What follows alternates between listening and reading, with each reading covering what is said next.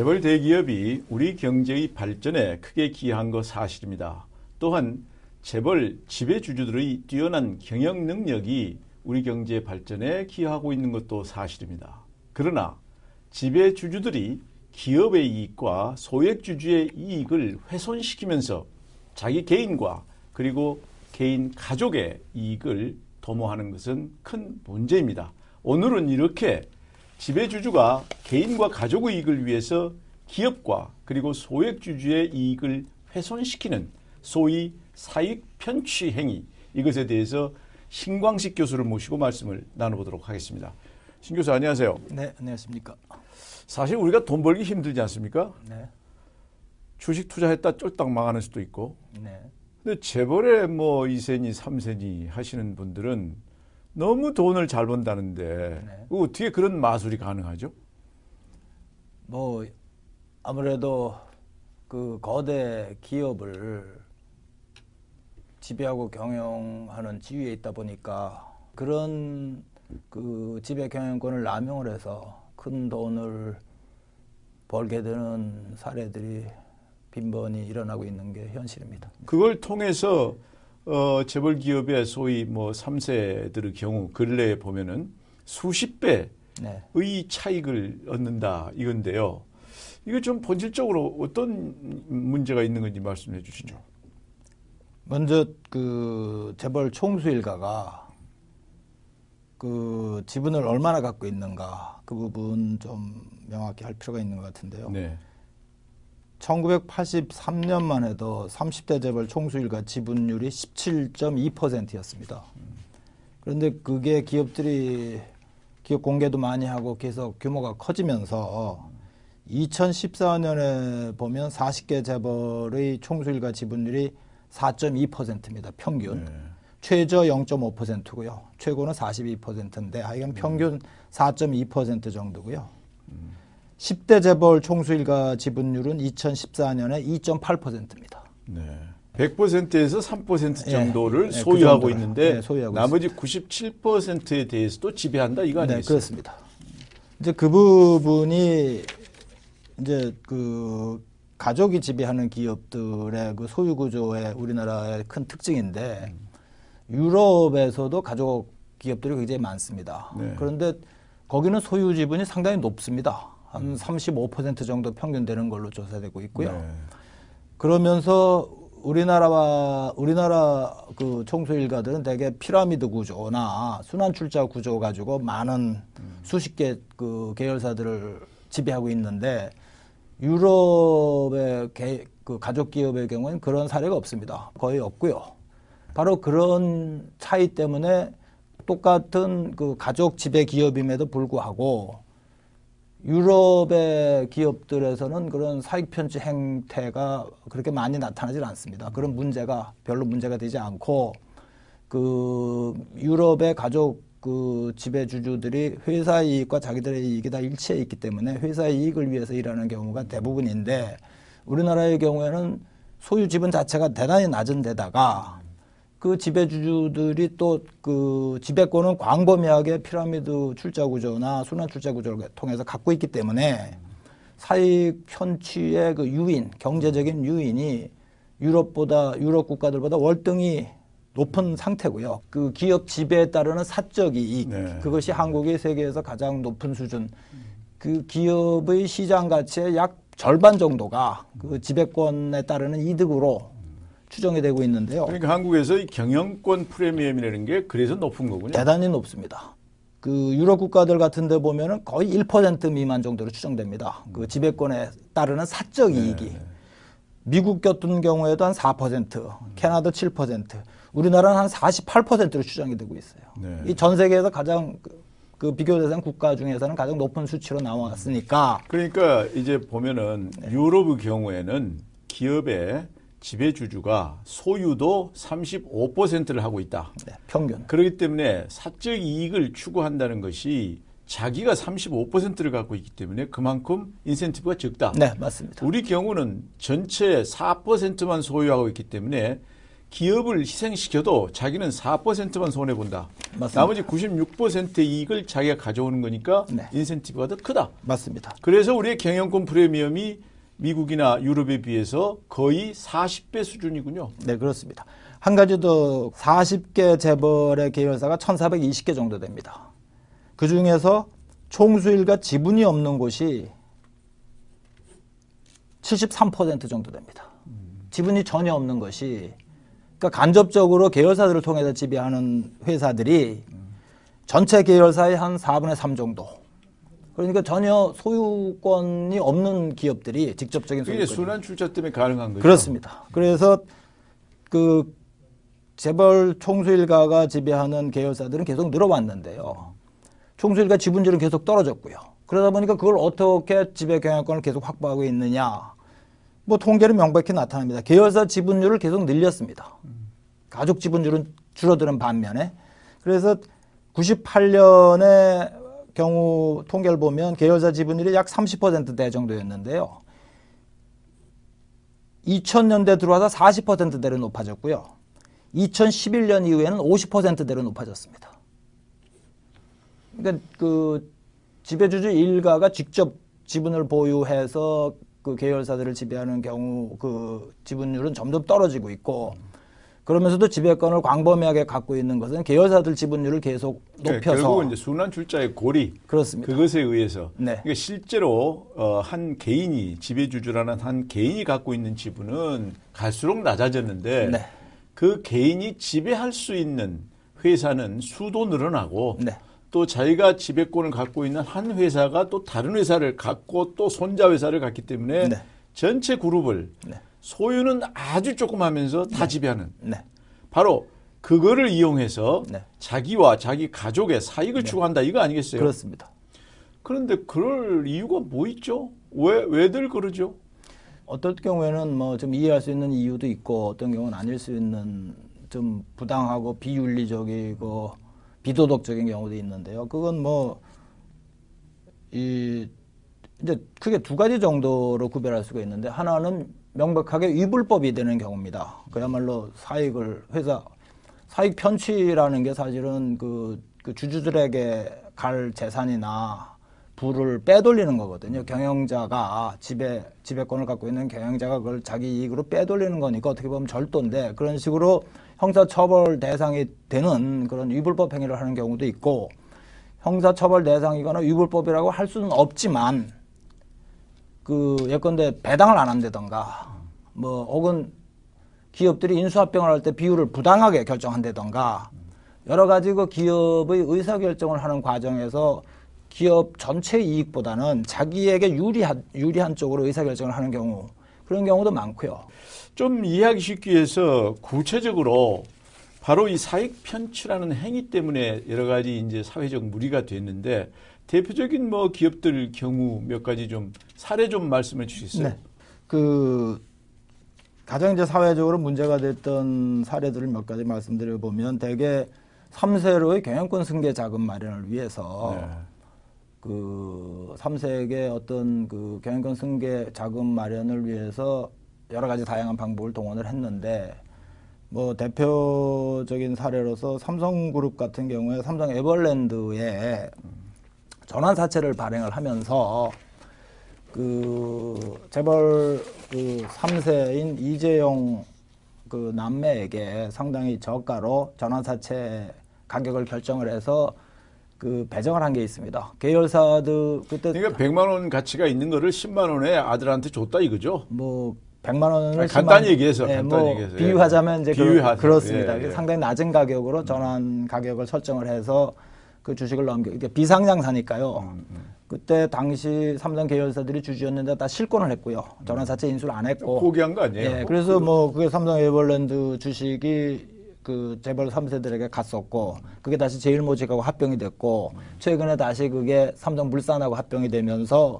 승계 작업을 진행하는 걸로 사회에서 그 인식하고 있는 것입니다. 그 과정에서 계속해서 승계 대상이 되는 3세가 가질 수 있는 거는 저평가 해가지고 주고 네. 팔 때는 고평가해서 팔고 맞습니다. 이런 과정이죠. 예. 그게 뭐 삼성 에버랜드에서도 그랬었고 어, 그 삼성 SDS도 비상장 회사인데 신주 인수권부 사채를 저가 발행을 해서 그것도 재벌 3세들에게 인수하도록 했고요. 음. 이 부분은 뭐 형사 기소가 돼서 관련자들이 사실은 유죄 판결을 법원에서 받았었습니다. 그 삼성 SDS 신주 인수권부 네. 사채 저가 발행 경우에는 또 다른 사례로 이제 이런 식으로 그 어떤 증권을 싸게 인수하게 했던 방법을 하다가 현대차 그룹 같은 경우에는 이제 그 많이 알려진 현대 글로비스라는 그 회사를 통해서 네. 그런 경영권 승계 자금을 마련하기 위해서 뭐 일감 몰아주기를 한 것으로 이제 알려져 있고요. 현대 글로비스 같은 경우에는 그 2001년도에 정몽구 회장하고 정의선 부회장 그, 그 당시는 부회장은 아니었습니다만 두 분이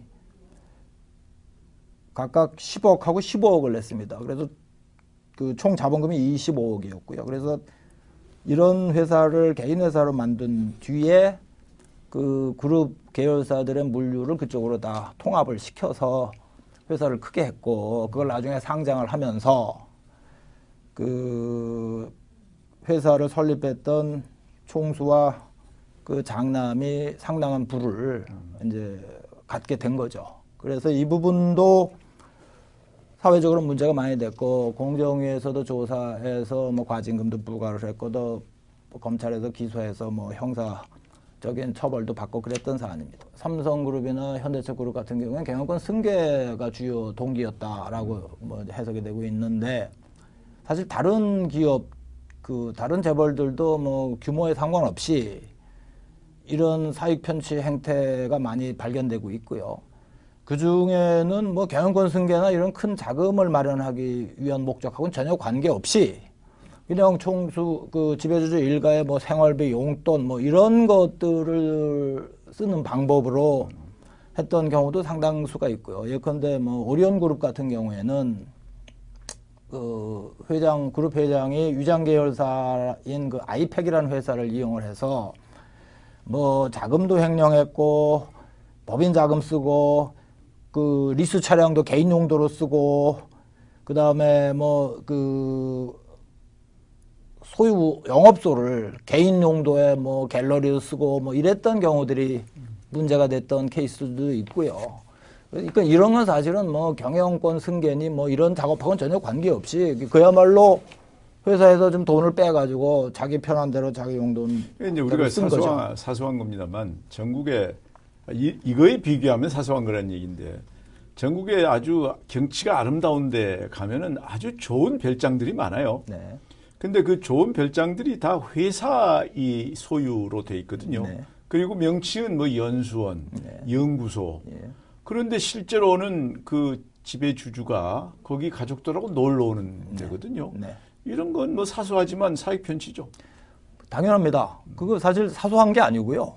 저는 사소한 게 사소하지 않다고 생각을 하는 게 이제 우리나라는 그 주식회사에서도 이제 대주주가 있는 편이죠. 그래 그분들이 총수 일가고 그분들이 지배 경영까지 다 하는데 그런데 미국 기업들은 대개 소유가 분산되어 있고 특정 대주주가 없는 상황이니까 이제 경영자들이 그 주주들이 뽑은 경영자들이 회사를 다 하는데 그 경영자들의 그 행태 또 행태가 미국선 또 많이 문제가 됩니다. 회사 돈을 뭐 자기의 그 편익을 위해서 많이 쓰고요.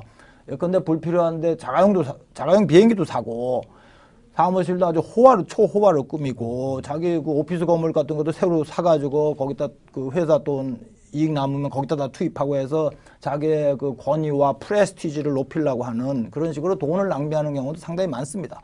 미국 같은 미국처럼 전문 경영인이 운영하는 기업들이고 그 자본시장의 감시가 굉장히 센 나라에도 불구하고 거기서도 그런 일들이 상당히 많고 그래서 망한 기업도 상당히 많습니다. 네. 그런데 비트리스라고 하는 기업은 잘 나가다가 그 경영진들이 돈이 많은 많은 많이 그 산업유보금이 많았는데 그걸 가지고 전부 쓸데없는 데 투자하고 사업 확장하고 자기들 자리 만드느라. 그 주주들이 감시가 안 됐나요? 안, 안 돼서 음. 그러, 그러, 그래서 그렇게 해서 망한 사례들도 제가 알고 있기로 그게 미국 뭐 경제학이나 경영학 교과서에 나오는 얘기고요.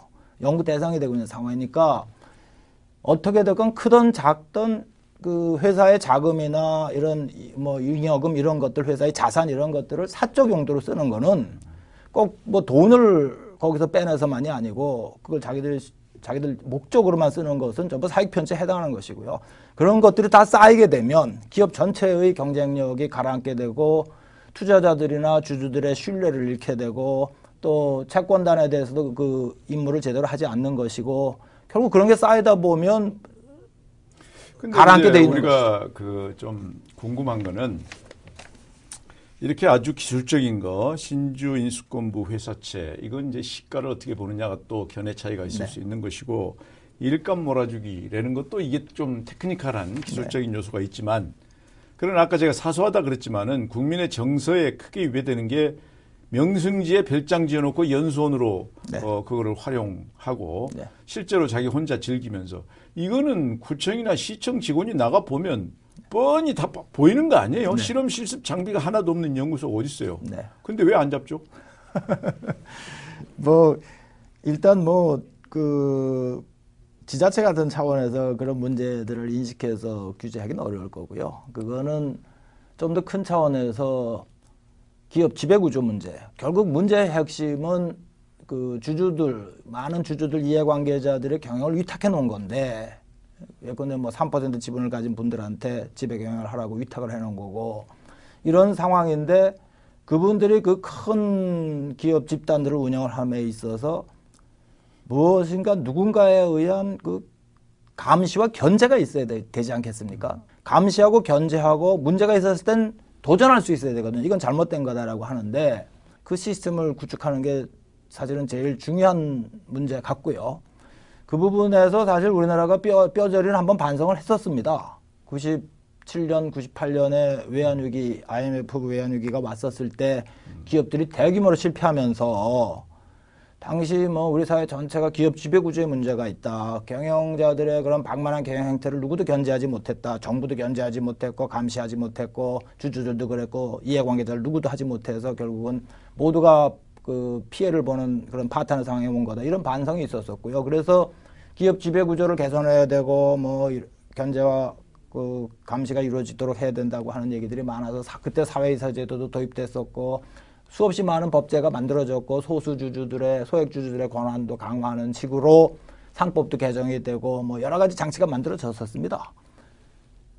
그럼에도 불구하고 2000년대 2000 지금 15년까지 오면서도 거의 개선된 바가 없다. 별 성과가 없다는 것이 이제 사실 이런 여러 가지 사례들을 통해서 이게 대부분 다 2000년도에 벌어진 사건들이거든요. 네. 조금 전에 제가 말씀드렸던 것이.